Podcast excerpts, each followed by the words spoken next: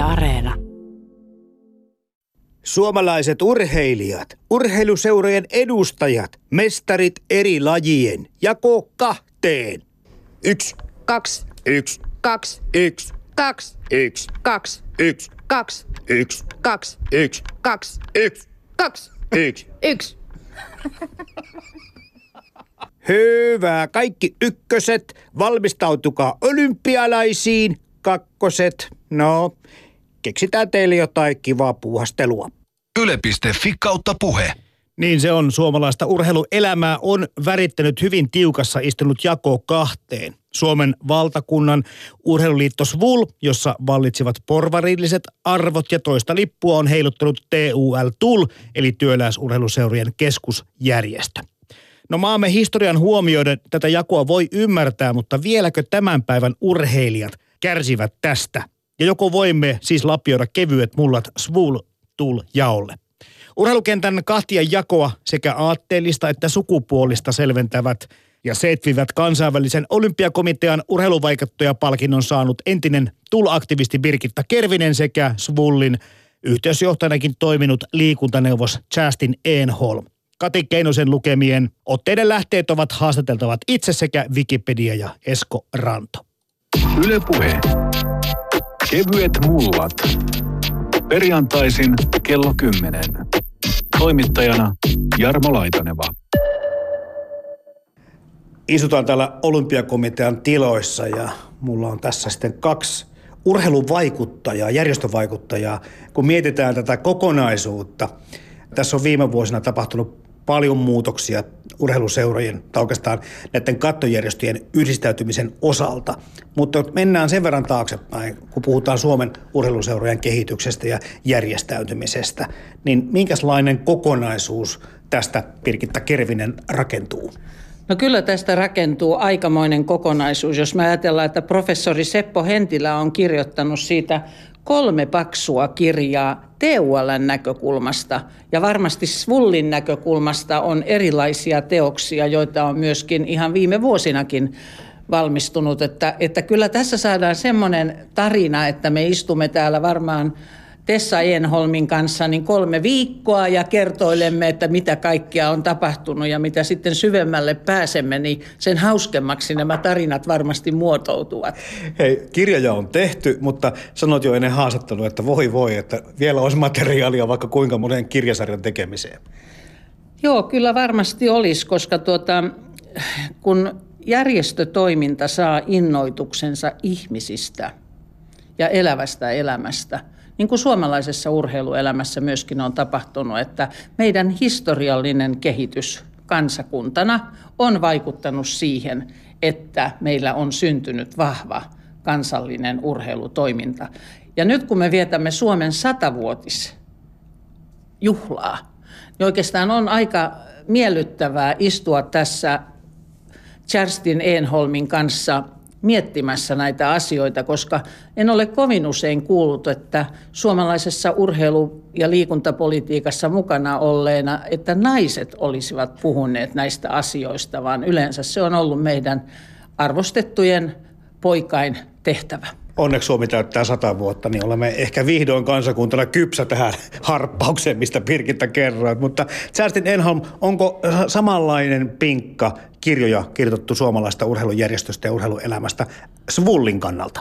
Tuota yksi asia minua harmittaa, kun olen viimeiset kaksi-kolme vuotta tehnyt aika paljon urheiluhistorian kanssa – ja sen takia, että meidän voimisteluseuramme, Gymnastikföreningen i Helsingfors, oikea nimi, täytti viime vuonna 140 vuotta. Se on Suomen toiseksi vanhin seura ja olen tietenkin siinä historiikin teon aikana lukenut monta kirjaa, vaikka en itse sitä kirjoittanut, mutta olin mukana toimittamassa. Olen lukenut TUL ja se on tosi mielenkiintoinen kokoelmakirjoja, mutta Svullista ei ole tehty loppuhistoriaa. Viimeisin kirja, kunnollinen historian kirja, on vuodelta 1960. Sitten on tehty semmoinen lyhyempi yhteenveto, joka meni vuoteen 1980 saakka ja yritin sitten myöhemmin toimia niin, että urheilumuseo olisi ottanut tehtäväkseen huolehtia siitä, että syntyisi ikään kuin paketti Svullin toiminnasta. Sehän loppui käytännössä vuonna 1994, silloin kun SLU, Suomen liikunta ja urheilu, perustettiin. Mutta kyllähän siinä 94 vuottakin olisi riittänyt historian tekemiseksi. Itse asiassa opetusministeriö oli luvannut, että rahoitusta voitaisiin saada, mutta sitten sittemmin päätettiin toisissa kabineteissa, että tehdään tällainen yleinen kirja suomalaisesta urheilusta, mutta ei SVOLstä. Ja se minua harmitti. Suomen valtakunnan urheiluliitto SVUL ry toimi vuosina 1906-1994 suurimpana suomalaisen urheilun ja liikunnan kattojärjestönä. SVUL perustettiin nimellä Suomen voimistelu- ja urheiluliitto, jota nimeä SVUL-lyhenne merkitsi aina vuoteen 1961. Sen jälkeen SVUL-lyhenteen merkitys muuttui Suomen valtakunnan urheiluliitoksi. Minuahan on leimattu svullilaiseksi, vaikka itse asiassa ehdin olla Svul-nimisessä järjestössä töissä ainoastaan viisi vuotta. Mutta näköjään jätin ehkä sellaisen leiman siihen kuitenkin. Ja varsinkin kun ne, se oli viisi viimeistä vuotta, toiminnallista vuotta SVULssä, niin laskettiin ehkä, että mä kuulun siihen ryhmään. Ja, ja itse asiassa en ollut aktiivisesti mukana ruotsinkielisessä järjestössä ennen kuin jäin eläkkeelle. Tässä, tässä on ehkä aika mielenkiintoista tämän, nyt kun kerrot tämän, tässä, tämän sinun taustasi. Ja minut taas on aina leimattu kommunistiksi ja vasemmistolaiseksi niin kerrassansa vahvasti. Ja kuitenkin loppujen lopuksi hyvin pieni osa mun elämästä on ollut minkäännäköistä puoluepolitiikkaa, vaan se on ollut urheilupolitiikkaa. Toki niin mä olen aina sanonut sen, että mä olen vahvasti tullilla taustainen, TUL-taustainen, sydän on vahvasti vasemmalla, se on punainen, se on totta, mutta enemmän mä olen tehnyt urheilua ja liikunta-asioita kuin puoluepolitiikkaa, joka tietysti kyllä näkyy sitten TULn toiminnassa tämä puoluepolitiikkakin hyvin vahvasti professori Hentilänkin kirjoittamassa suuressa nipussa TULn historiasta. Mutta ehkä tämä on aika mielenkiintoista se, että täällä leimakirveet aika helposti leimaavat meitä ihmisiä.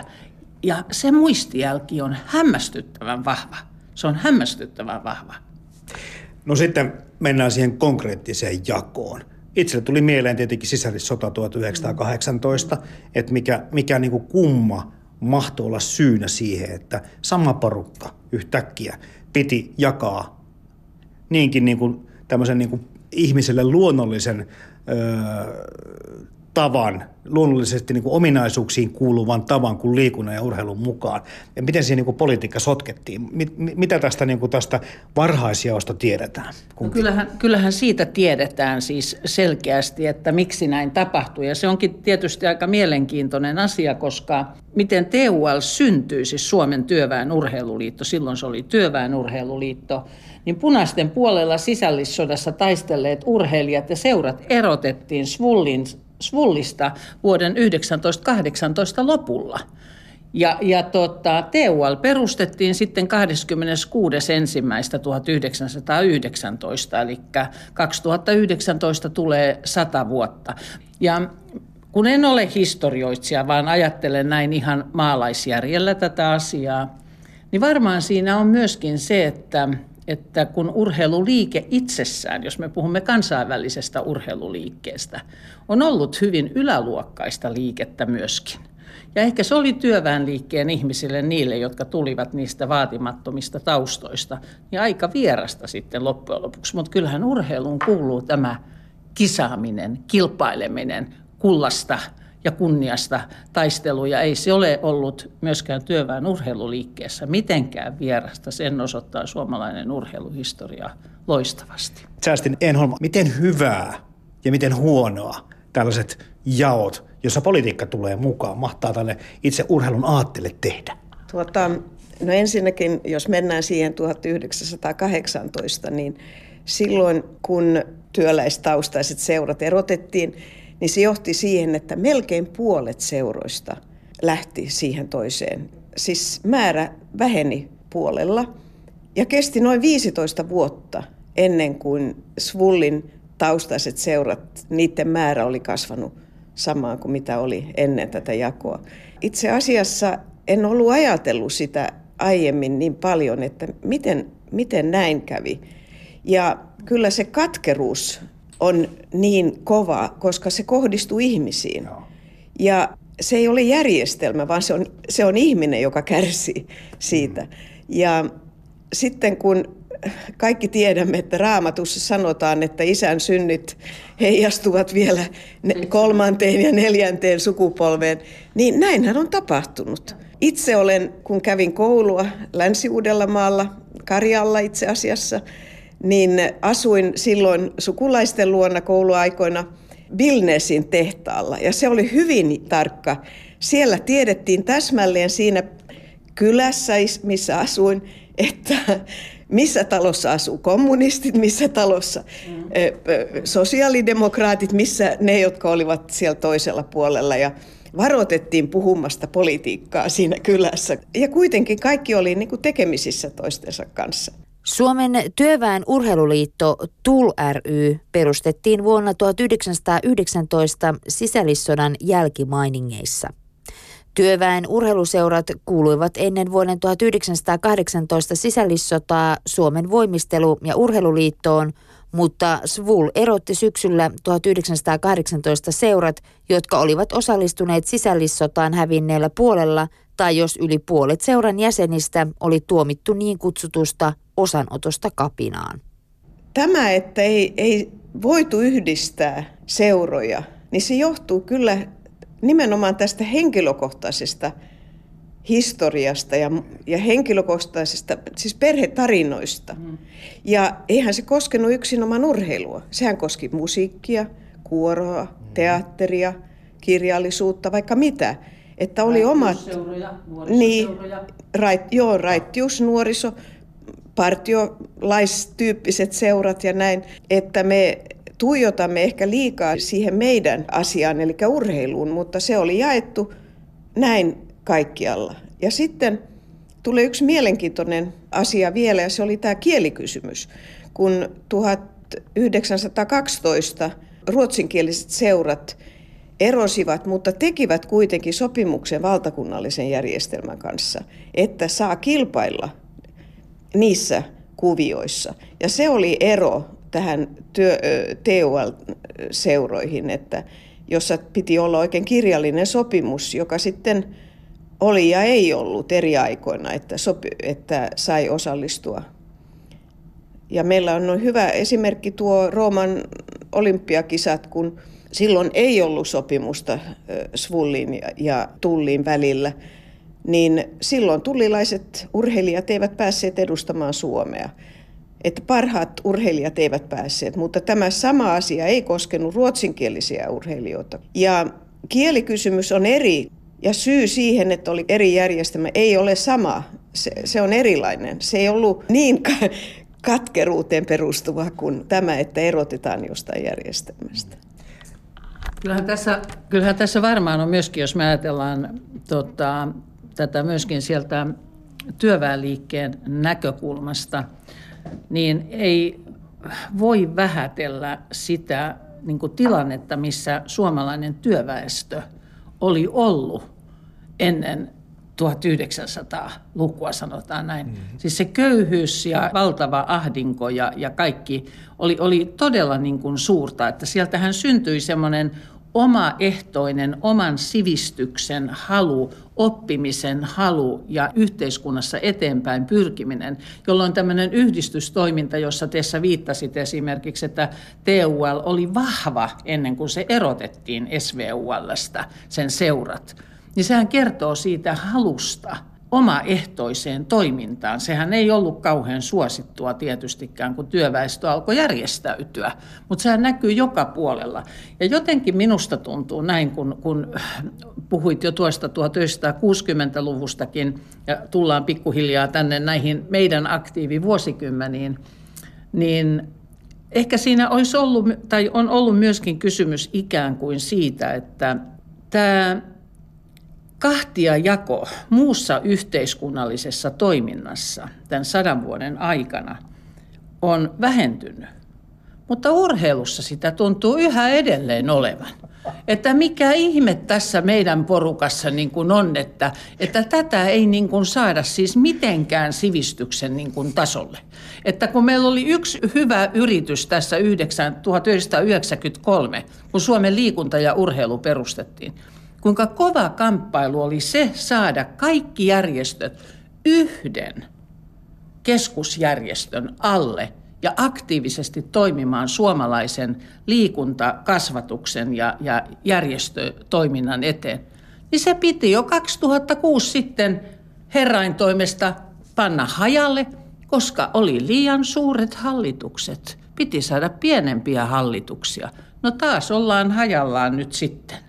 Ja kyllä tämä on jotenkin aika mielenkiintoinen näkemys. Tiedän, kun näin kerromme ja tässä puhumme, jos tässä istuisi vähän toisen näköisiä keskustelijoita, niin tämä tarina ei välttämättä olisi tämän näköinen, mutta hyvä, että tämäkin näkökulma nyt tulee esille. Mutta tämä on kyllä kiinnostavaa, mitä Birgitta Kervinen kerroit. Mulla on ihan sama fiilis siitä, että, että tämmöinen niin kuin perinteisemmät jaot, mistä nyt puhutaan, niin ovat yhteiskunnassa pikkuhiljaa hämärtyneet, häipyneet unholaan. Ja nykyään niin kuin ihmisten arvot ja ideologiat perustuu vähän eri juttuihin kuin tämmöisiin lähtökohtiin, mistä nyt sitten ollaan lähetty historiassa Suomessakin vaikka tästä kansalais- tässä sisällissodasta liikkeelle. Me puhumme joskus, käytetään tämmöisiä vertauskuvia, että viimeinen vallan linnake tai pesäke tai muuta. Mun korviin se kuulostaa tältä.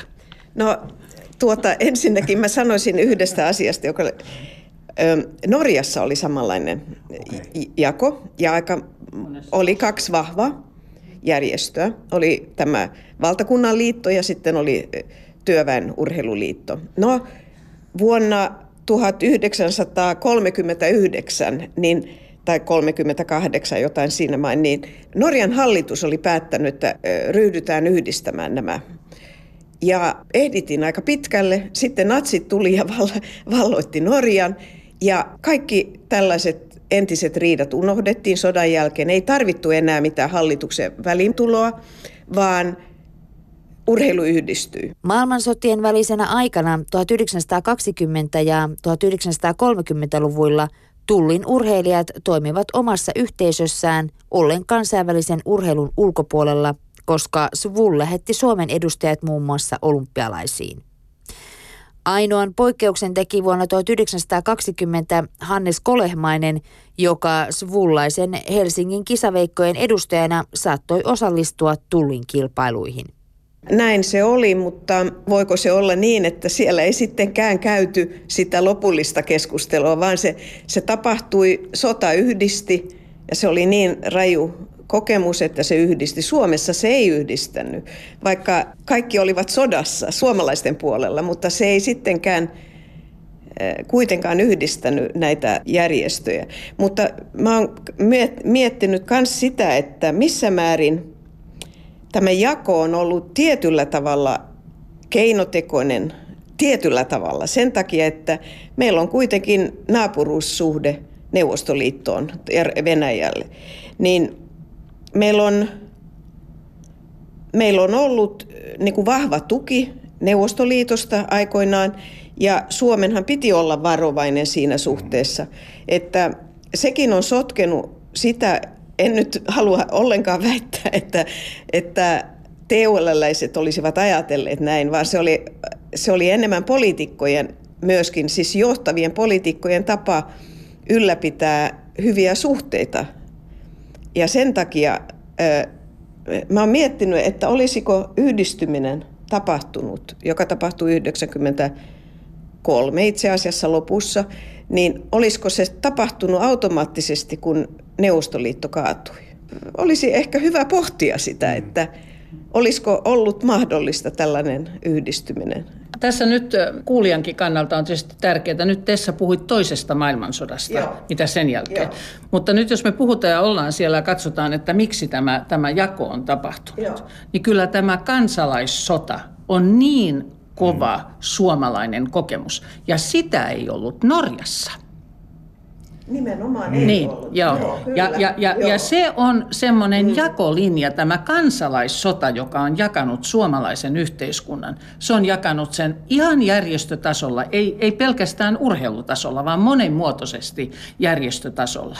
Sen vaikutus on ollut äärimmäisen niin kuin kova, kun me ajattelemme esimerkiksi sitten Teuolan perustamisen jälkeen ja kun tulemme 20-luvulle niin siellähän on siis todella kovia niin kuin aikoja eletään ja todella jäistä aikaa kaiken kaikkiansa.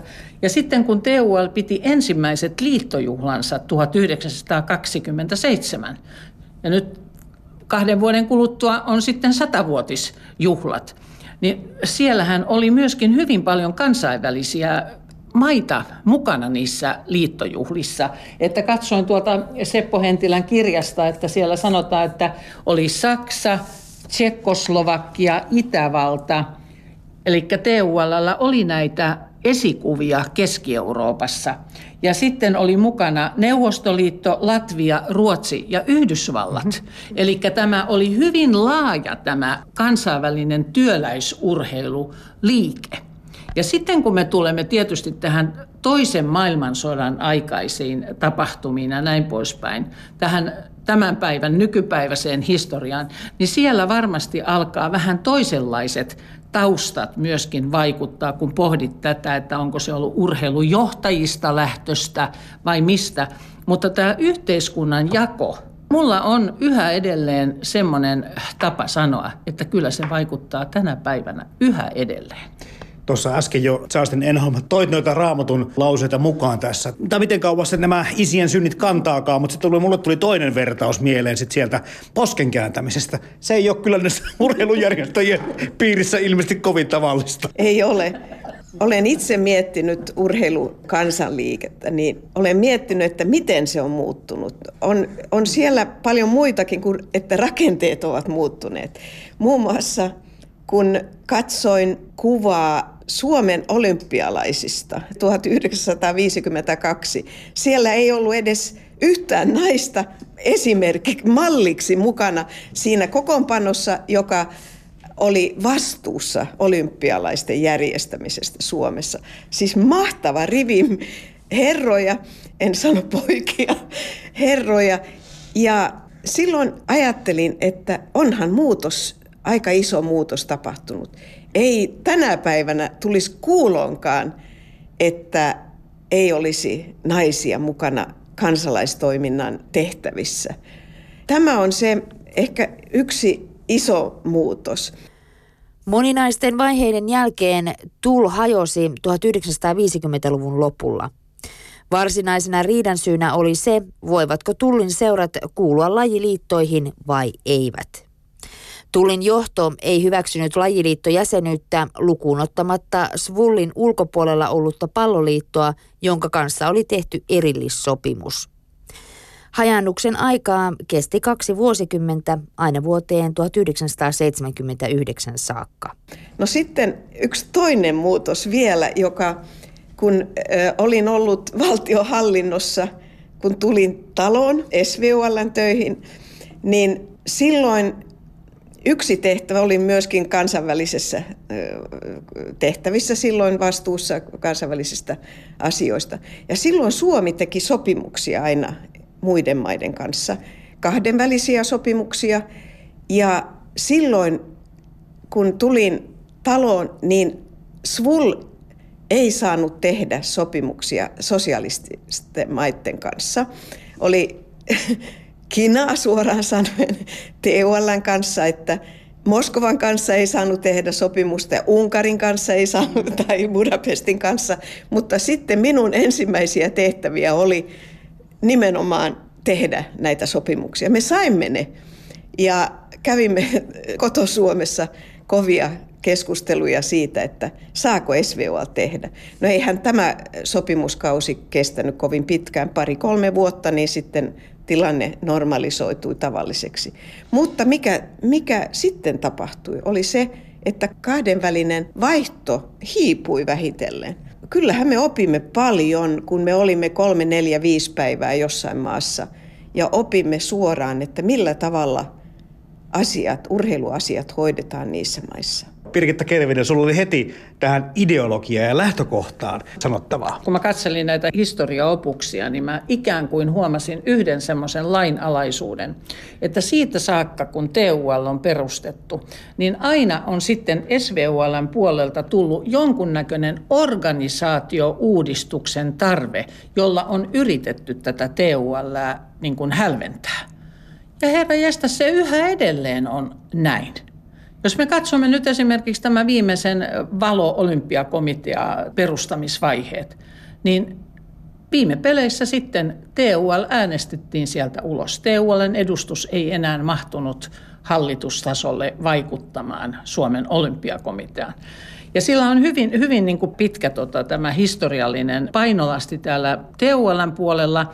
Ja kun me ajatellaan, että työväen urheilun eheytys tapahtui 1979, silloin Matti Ahde oli puheenjohtajana, jolloin siis sosiaalidemokraattinen urheiluliike oli kahdessa eri leirissä, niin tällähän on hyvin suuret yhteiskunnalliset juuret tällä koko urheilulla. Et vaikka me sanotaan, että, että näin, että me toivoisimme, että urheilijoilla on samanlaiset mahdollisuudet ja näin poispäin, mutta tosiasiahan on ollut, että ei ole ollut. Ja viime viikolla, kun olin vierailulla Oulussa, niin kuulin siellä, että siellä Pohjois-Pohjanmaan liikunnassa on tapahtunut aivan järjetön vallankumouskuulema, joka pitää heti syksyllä saada purettua tämä päätös, koska tullilainen on valittu Poplin puheenjohtajaksi. Yli 160 järjestöä kai on siinä aluejärjestössä mukana. Ja nyt sitten oli käynyt niin, että vähemmistö oli siellä aktiivisemmin paikalla ja valittiin tullilainen urheilumies, suurimman seuran puheenjohtaja valittiin, joka nauttii siellä alueella hyvin vahvaa luottamusta, valittiin puheenjohtajaksi, niin jo siellä on sitten nämä voimistuneet, nämä porvarilliset puolet ja sanotaan, että tämä pitää syksyllä heti purkaa että seuraavassa kokouksessa. Ei tämä ole tämä vastakkainasettelu mihkään kadonnut. Että tämä vaikuttaa ihan siltä, että tämähän on niin kuin kaikuja sieltä kansalais sodan ajoilta. Mutta mä yritän tässä kumminkin keveitä multia nyt lapioida kovasti tähän työläissä porvarijakoon. Ja nyt hyvät rouvat, ootteko tosiaan sitä mieltä, että tilanne kuitenkin ainakin siellä kulisseissa on pysynyt samanlaisena? No ei se ole. Ei se ole ihan, ihan niin. Mutta jos mietin tätä niin kuin ruotsinkielistä puolta, niin Pohjanmaallahan on hyvin vahvat ruotsinkieliset seurat ja menestyvät, menestyvät hyvin niin kyllä minulle tulee usein viestiä, että kyllä nuo ruotsinkieliset on sitten vahvoja, että miksi ne ei liity niin kuin, mutta nehän ovat liittyneet, että eihän, eihän ruotsinkielinen urheilu ole sillä tavalla erottanut, mutta se, että kun kansalaistoiminta, yhdistystoiminta, ei se voi, ei se toimi kahdella kielellä. Me näemme sen Hifkissä vaikkapa, ei siellä hirveästi puhuta ruotsia, ainakaan saleissa ja näin, vaikka johto voi olla, ei edes kaikki. Mutta Pohjanmaalla tämä on pysynyt ja siellä he ovat vielä niin kuin vanhanaikaisesti panostaneet urheiluun, ei johtamiseen, vaan urheiluun. Ja silloin tärkeää on se, että he voivat seurustella keskenään omalla äidinkielellään. Se on se tärkein. Ja sitten urheilu tietenkin on se pääasia, mutta että tehdään se niin kuin omalla äidinkielellä. Et nämä eivät ole ihan, ihan samoja asioita, mutta kun itse kuitenkin olen toiminut elämäni suomen kielellä – ja suomalaisessa urheilujärjestelmässä, niin voin sanoa, että ei minua suuresti ole niin kuin jätetty jälkeen sen takia, että, että kaikki objektimuodot eivät, eivät olisi aina paikoilla. Niin sen takia mä suhtaudun tähän, että on mahdollisuuksia, kun tehdään yhdessä. 1980-luvun lopulla ja 1990-luvun alussa yritettiin jälleen vakavasti Svullin ja Tullin yhdistämistä. Lähtölaukaus neuvotteluihin ammuttiin Svullin liittokokouksessa vuonna 1989. Silloin suurimmat keskusjärjestöt Svul ja Tul ryhtyvät käymään keskusteluja yhden kaikkia koskevan valtakunnallisen urheiluorganisaation perustamisesta. Tilannetta ei helpottanut 1990-luvulla Svullin ajautuminen lähes konkurssin partaalle. Kun mä katson omia nuoria ja lastenlapsia, niin ei heillä ole sillä tavalla ymmärrystä eikä tietoakaan mistään jaosta. He toimivat siinä urheilussa, missä toimivat, eivätkä ajattele, että mikä tämä seura on. Mä olen ihan ehdottomasti samaa mieltä. Ja silloin 93, kun SLU perustettiin, niin silloinhan TULn kohdalta kävi niin, että kaikki tasoinen ja siitä ylöspäin oleva toiminta, huippuurheilu, tapahtuu lajiliitoissa. Ja TULlle jäi tehtäväksi siis nuorten ja lasten liikuttaminen ja kunto liikuntatoiminnan kehittäminen. Ja nyt on tietysti mielenkiintoista se, että, että järjestö, jolla on lähes 900 seuraa tänä päivänä, niin minulla on semmoinen käsitys, että ei tämä nuorempi sukupolvi enää näistä, sanotaan näistä aatteellisista linjaerimielisyyksistä, niin ole edes tietoinenkaan. Siis sillä tavalla, että, että mistä ne johtuu. Mutta kun kansalaistoiminta yhä edelleen pitkästi pyörii vapaaehtoisina jo korkeassa iässä olevien ihmisten toimista, jolle se on sydämen asia hyvin pitkälle, No siinähän tulee sitten tämä toinen puoli, että nämä uudet sukupolvet eivät kovin helposti myöskään halua sitoutua vuosikymmeneksi tekemään tätä kansalaisjärjestötyötä, jota yhdistystoiminnassa kuitenkin pitäisi tehdä, jotta tulee pitkäjänteisyyttä. Että tässä on paljon tämmöisiä sosiologisia niin kuin, näkökulmia ja kantoja, jotka ovat muuttaneet tätä toimintaa. Ja sitten tämä esimerkki, jonka kerroin tuolta järjestöjohtamisen puolelta on niin kuin hyvin mielenkiintoinen, että miten se nyt sillä tavalla sitten voi olla, että se tullilainen on aina se poliittinen toiminta ja sitten tämä porvarillinen puoli, niin, niin se on sitten sitä urheilun kehittämistä. Että tämä on hyvin niin kuin mielenkiintoinen, kun tätä katsoo. Sitten kun puhutaan tästä kielipolitiikasta, niin tuota, mä olen joskus aina ihmetellyt, kun mä olen viihtynyt täällä Radiokatu 20, kun mä olen SLUn hallituksessa ensimmäisessä 11 vuotta istuin siinä, siinä mukana. Ja mun oli helppo tänne tulla aina. En tiedä sitten kuinka paljon siitä on ollut esimerkiksi hyötyä ja iloa, että olen kaksikielinen. Mä en ole koskaan kokenut minkäännäköistä ongelmaa toimia siis ruotsinkielisten kanssa millään tasolla. Se on ollut minulle aivan luonnollista. Ja mä sanoisin näin, että ehkä siinä on vähän semmoista itsetuntokysymyksestäkin meidän TUL-laisten puolella. Että, että tämä Radiokatu 20 oli semmoinen, se oli niin kuin suuri ikään kuin linnake. Että tänne ei ollut kovin helppo niin kuin tulla. Eikä näyttää siltä, että ei vielä tänä päivänä ole tullilaisille kovin helppo tulla. Nythän tämä onkin putsattu, ei täällä paljon tullilaistaustaisia ihmisiä enää näissä järjestelmissä ole. Ylepuhe.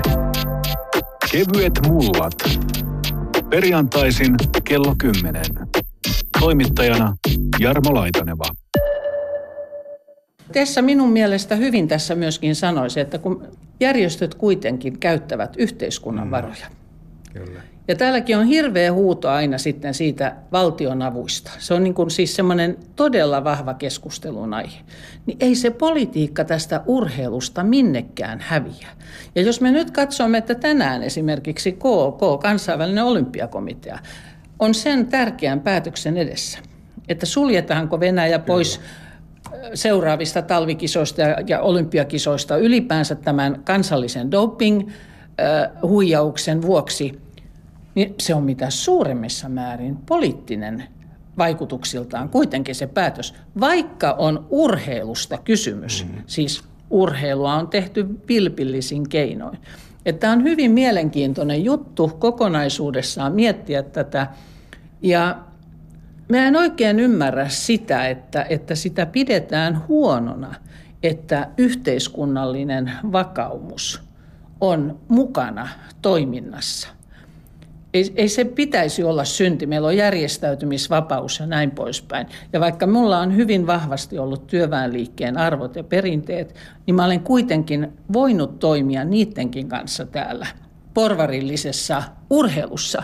Mutta se ei ole helppo juttu ja se ei kaikilta onnistu ja kaikki eivät istu sinne. Että mä muistelen hyvin suurella lämmöllä hyvää ystäväni Peter Talberia, edesmennyttä, jonka kaikki tietävät suomalaisessa urheilussa. Kun täytin 50 vuotta, niin olin pyytänyt sitten, että jos hän voisi toimia juhlapuhuneena, niin hän sanoi, että no Gitta on tämmöinen hanhemmaksa sosialisti. Palataan sillä tavalla tähän päivään, että kun nyt me ollaan puhuttu siitä, kuinka tosiaankin ideologiset perusteet on ollut sitten näiden, tämän kahtian jaon takana. Jos tänä päivänä joku haluaa, ja perustetaankin uusia seuroja jatkuvasti, kun uusia lajejakin tulee tietenkin, niin, niin mahtaneeko tuo, tuo vanha jako miten pitää paikkaansa, että seuroja varmasti voidaan perustaa vähän niin kuin eri syistä? No seurojahan tänä päivänä perustetaan aika paljon siitä syystä, että jotkut pienet porukat haluavat harrastaa yhdessä jotakin. Ja, ja jotta ne saavat ylipäänsä harjoitusvuoroja, jotta ne saavat kilpailupaikkoja, jotta ne saavat jonkunnäköistä mahdollista tukea, niin se on meidän sääntöjen mukaisesti, yhteiskunnan tekemien päätösten mukaisesti, on oltava rekisteröityjä yhdistyksiä. Ei esimerkiksi Helsingin kaupungin salivuoroja saa rekisteröimättömät yhdistykset. Että sillä tavalla tämä, sen pitääkin olla niin kuin jotenkin hallittua ja ohjattua tämä toiminta, että ei ne, ei ne välttämättä ollenkaan ole huonoja asioita. Se, että miten paljon sitten urheilu yhteiskuntaideologia on siellä takana, niin en usko tänä päivänä, että se on kovin vahvasti esillä muuta kuin sitten siinä vaiheessa, kun haetaan sitä keskusjärjestöyhteyttä, että mihinkä liitytään. Liitytäänkö TULn seuraksi vai liitytäänkö johonkin lajiliittoon mahdollisesti? Koska nyt se näkyy sillä tasolla sitten tämä. Tai Suomen latuun. Niin, taikka niin, Suomen latuun, niin. Että, että että kyllä se varmaan tietyllä tavalla, ja sehän varmaan vaikuttaa sitten siitä, että minkä, miten yhteiskunnallisesti aktiivisia ihmiset ovat, jotka näitä järjestöjä perustavat. Siitäkin se saattaa ja riippuukin tietysti paljon. Mutta että nämä meidän kansalaisjärjestötoiminnan pitkäikäiset seurat, mistä Tessa on tässä puhunut omasta, omasta tota, seurastaan ja, ja minä olen puhunut Helsingin Jyrystä tästä ja monista muusta – niin nehän ovat olleet niitä järjestöpuolen tärkeitä seuroja, jotka ovat luonneet tätä kansalaistoimintaa. Ja kyllä mä olen hirvittävän niin kuin huolissani siitä, että Suomesta on tämmöinen kansalaisliike, urheilun kansalaisliike, ikään kuin häviämässä. Se on pirstaloitunut niin pieniksi eri lajien harrastamiseksi, että sen yhteen saattaminen on hyvin työlästä. Ja nyt jos me ajattelemme, että meillä on tämä suomalainen keskusjärjestö, jolla on siis kaikki kansainväliset oikeudet, Suomen olympiakomitea tänä päivänä, se on puhtaasti, olympialiike on puhtaasti huippuurheiluliike, ei kansanurheiluliike. Ja siinä suhteessa niin, niin nämä ovat onnettomia esityksiä. Minun arvioni mukaan nämä viimeisten vuosien järjestölliset ratkaisut. 1989 käynnistynyt eheytymisprosessi kesti neljä vuotta ja lopulta urheilujärjestöt lähes pakotettiin neuvottelemaan uudesta urheilun järjestörakenteesta. Vuoden 1993 urheilun järjestörakenteen uudistuksessa SVUL lakkautettiin ja TUL menetti keskusjärjestöasemansa, syntyi uusi urheilujärjestö SLU, Suomen liikunta ja urheilu. Miten te ajattelette tästä näistä yhdistymisistä ja siinä, että mitkä asiat menivät näissä viimeaikaisissa käänteissä hyvin kautta huonosti. 2017 olympiakomitean alle tässä sitten järjestäydyttiin. Tässä justiin kuultiin Birgitta Kervinen, että kaikki ei kuitenkaan ihan ole sillä tavalla niin kuin ne vois parhaimmillaan olla. Säästin Enholm, millä tavalla asia voitaisiin järjestää vielä paremmin? No tuota, olin mukana rakentamassa Esseluuta ja tein tilaston sitten jälkeenpäin, että olin käyttänyt yli sata tuntia niihin kokouksiin, mitä me istuimme TUL kanssa ja ilman TUL ja palloliiton kanssa ja eri järjestöjen kanssa. Ja aika pitkälle päästiin siinä, tai mä sanoisin, että lopputulos oli kohtalaisen hyvä. Siinä huolehdittiin siitä, että jäsenjärjestöt olivat mukana, TUL oli vahvasti mukana ja kaikki muutkin, palloliitto, jotka oli halunnut pysyä erossa aiemmin tästä kokonaisuudesta.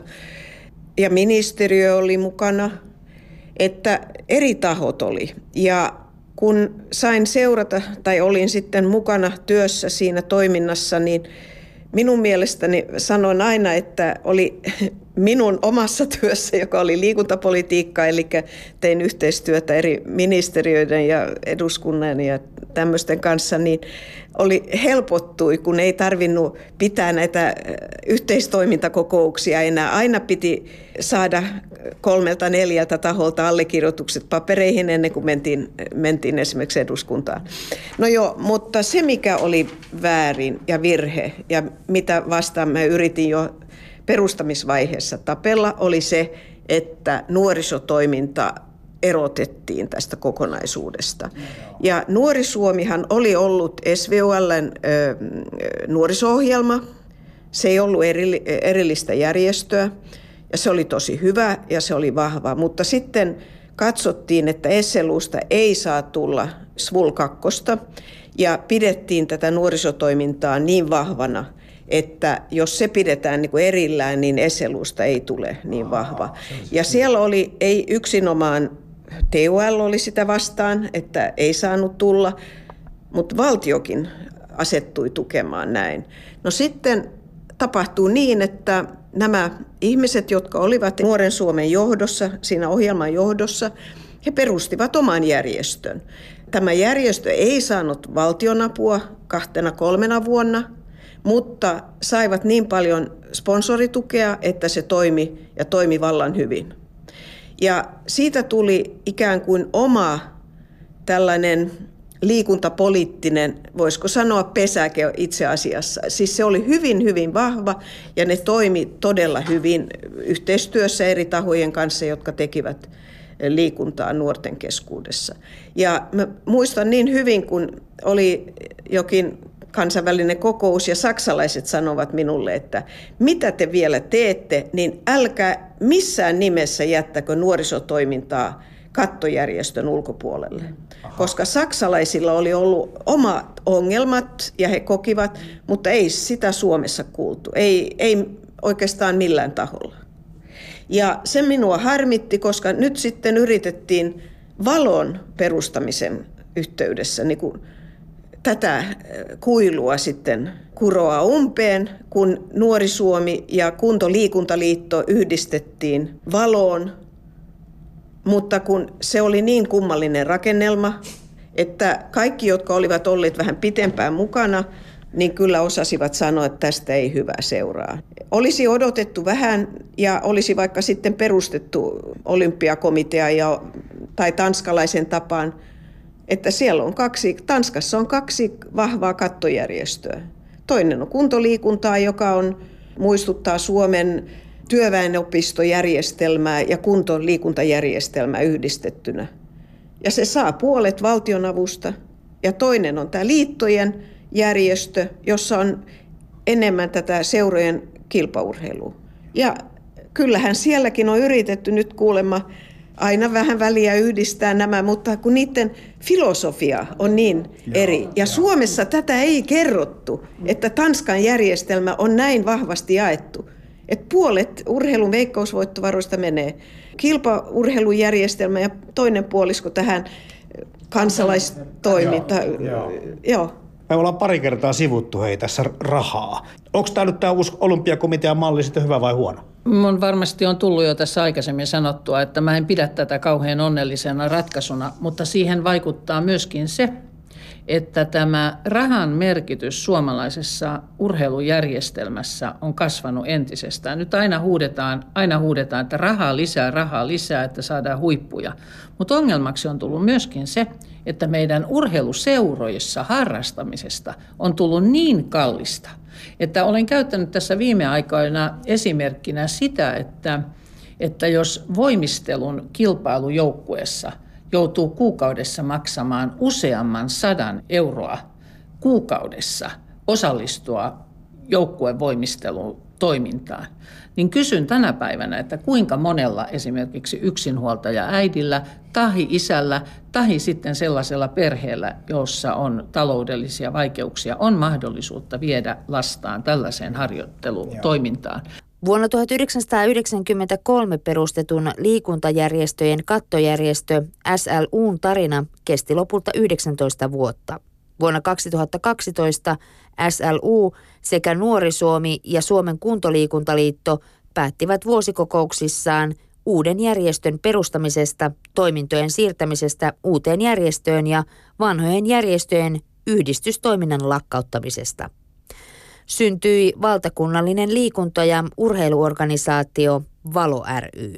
Siis me olemme ammattimaistaneet tämän urheilun ohjauksen. Se ei enää perustu tähän vapaaehtoisuuteen, siihen kansalaisaktiivisuuteen, jota minua ja Tessa on liikuttanut, tädit ja sedät, jotka on tullut vapaaehtoisesti tekemään seuratoimintaa, antamaan jumppaohjausta tai jotain muuta ohjausta, vaan nyt tämä on ammattimaistettu.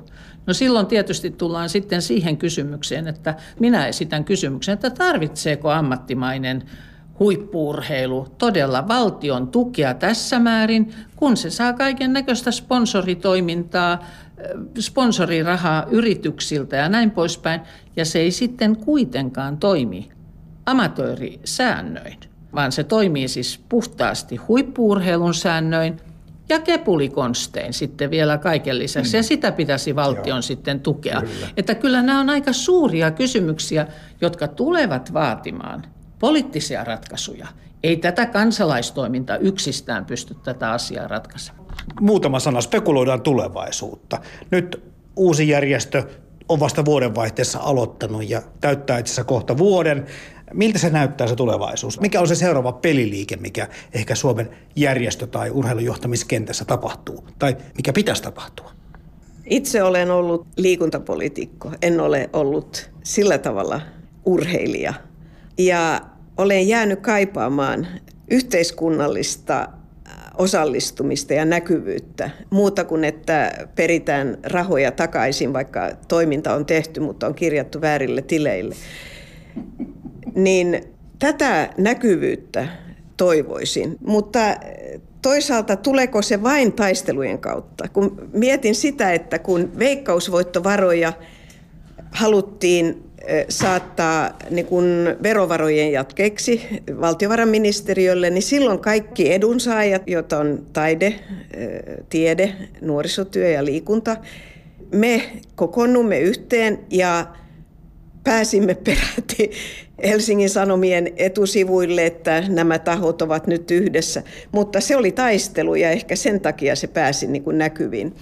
Mutta tänä päivänä koen, että että urheilu on menettänyt ehkä just näiden rakenneuudistusten ja henkilöstön irtisanomisten takia ja kaikki, että voima ei ole riittänyt. Ja toivon, että tämä uusi järjestö voisi saada paremmat mahdollisuudet vaikuttaa eri valtion instanssien kanssa, siis ei vain opetusministeriön, vaan valtiovarainministeriön, verohallinnon kanssa ja mm, urheilijoiden oikeuksien puolustajana ja että se pääsisi niin kuin myönteisellä tavalla näkyviin, että me tehdään. Ja ennen muuta pitää ehkä unohtaa, että me olemme koko kansan liikuttaja. Et kyllä nyt ensimmäinen kohde on nimenomaan jäsenten liikuttaminen. Se on niin kuin ensimmäinen. Jos olet liittynyt tähän järjestelmän jäseneksi, niin sun pitäisi niin kuin voida myöskin tehdä asioita sen jäsen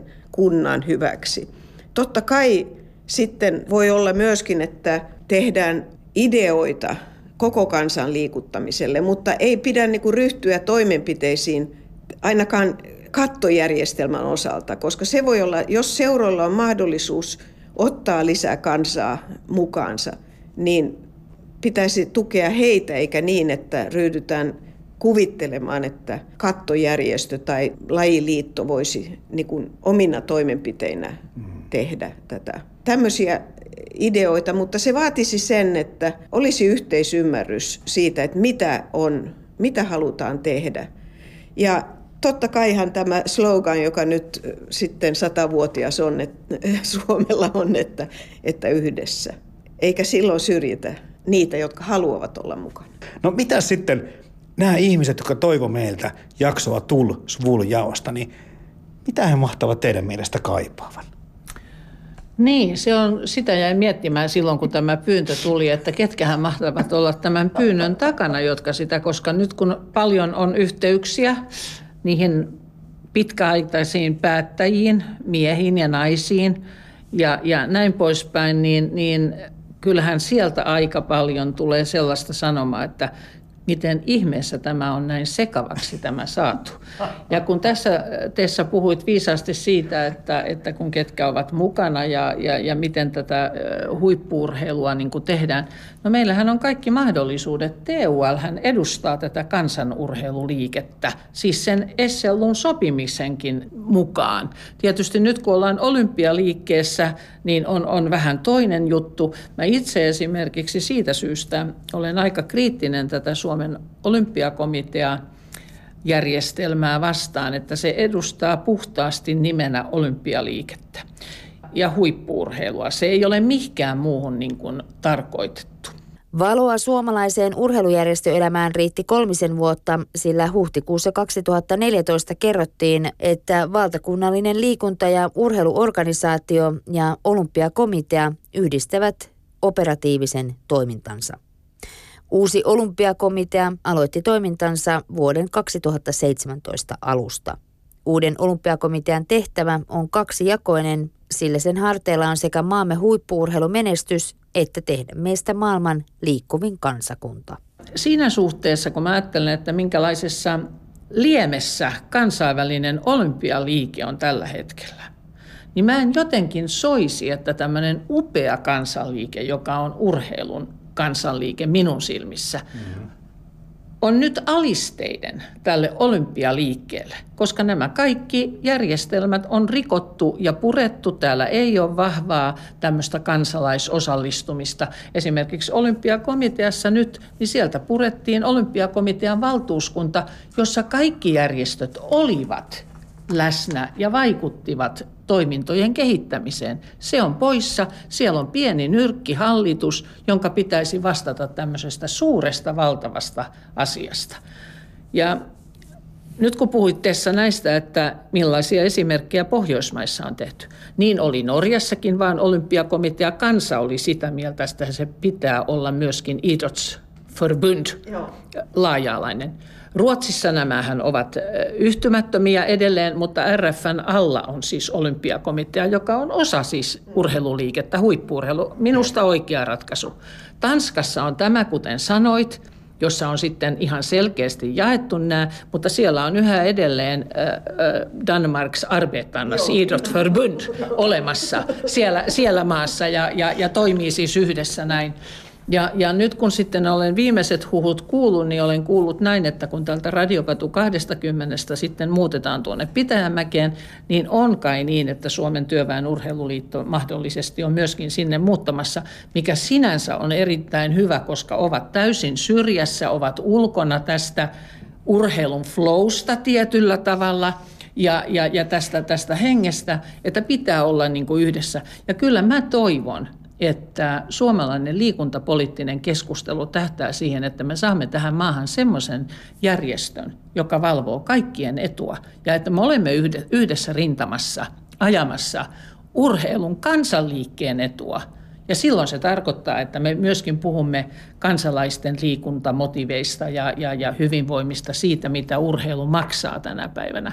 Että jos urheilusta tulee vain rikkaiden harrastus, niin mun sydämeni kyllä itkee Se on todella surullinen asia, koska siltä tämä vähän tällä hetkellä vaikuttaa. Ja kyllä tietysti, kun mä tuolla Losannessa olen vastikään vierailut ja siellä saanut suuren arvostuksen tälle omalle tasa-arvotyölleni, joka ei ole ollut vain sukupuolten tasa-arvotyötä, vaan se on ollut työtä tässä liikuntapolitiikassa myöskin. Kovin on pitkä matka sieltä tänne normaaliin seuratoimintaan. Että kauas on kuljettu ja kun nyt sitten ajattelen, että Euroopan olympiakomitea on päättänyt viedä seuraavat Euroopan kisat valko Minskiin, ja näen sitten nämä galleriat, ketkä niitä kisoja järjestävät ja päättävät, ei ensimmäistäkään naisen kasvua siellä ei ole, niin minä kyllä väitän, että tätä työtä riittää seuraavillekin sukupolville, jos päästään tästä kotimaisesta vastakkainasettelusta eteenpäin, niin kyllä kansainvälisellä puolella sitä riittää. Mutta saako tähän loppuun vielä saa, saa. tämmöisen ihan hauska juttu, kun tota noin, niin näitä on kaiken näköisiä tarinoita on, että millaista se silloin on ollut joskus maailmassa. Joo.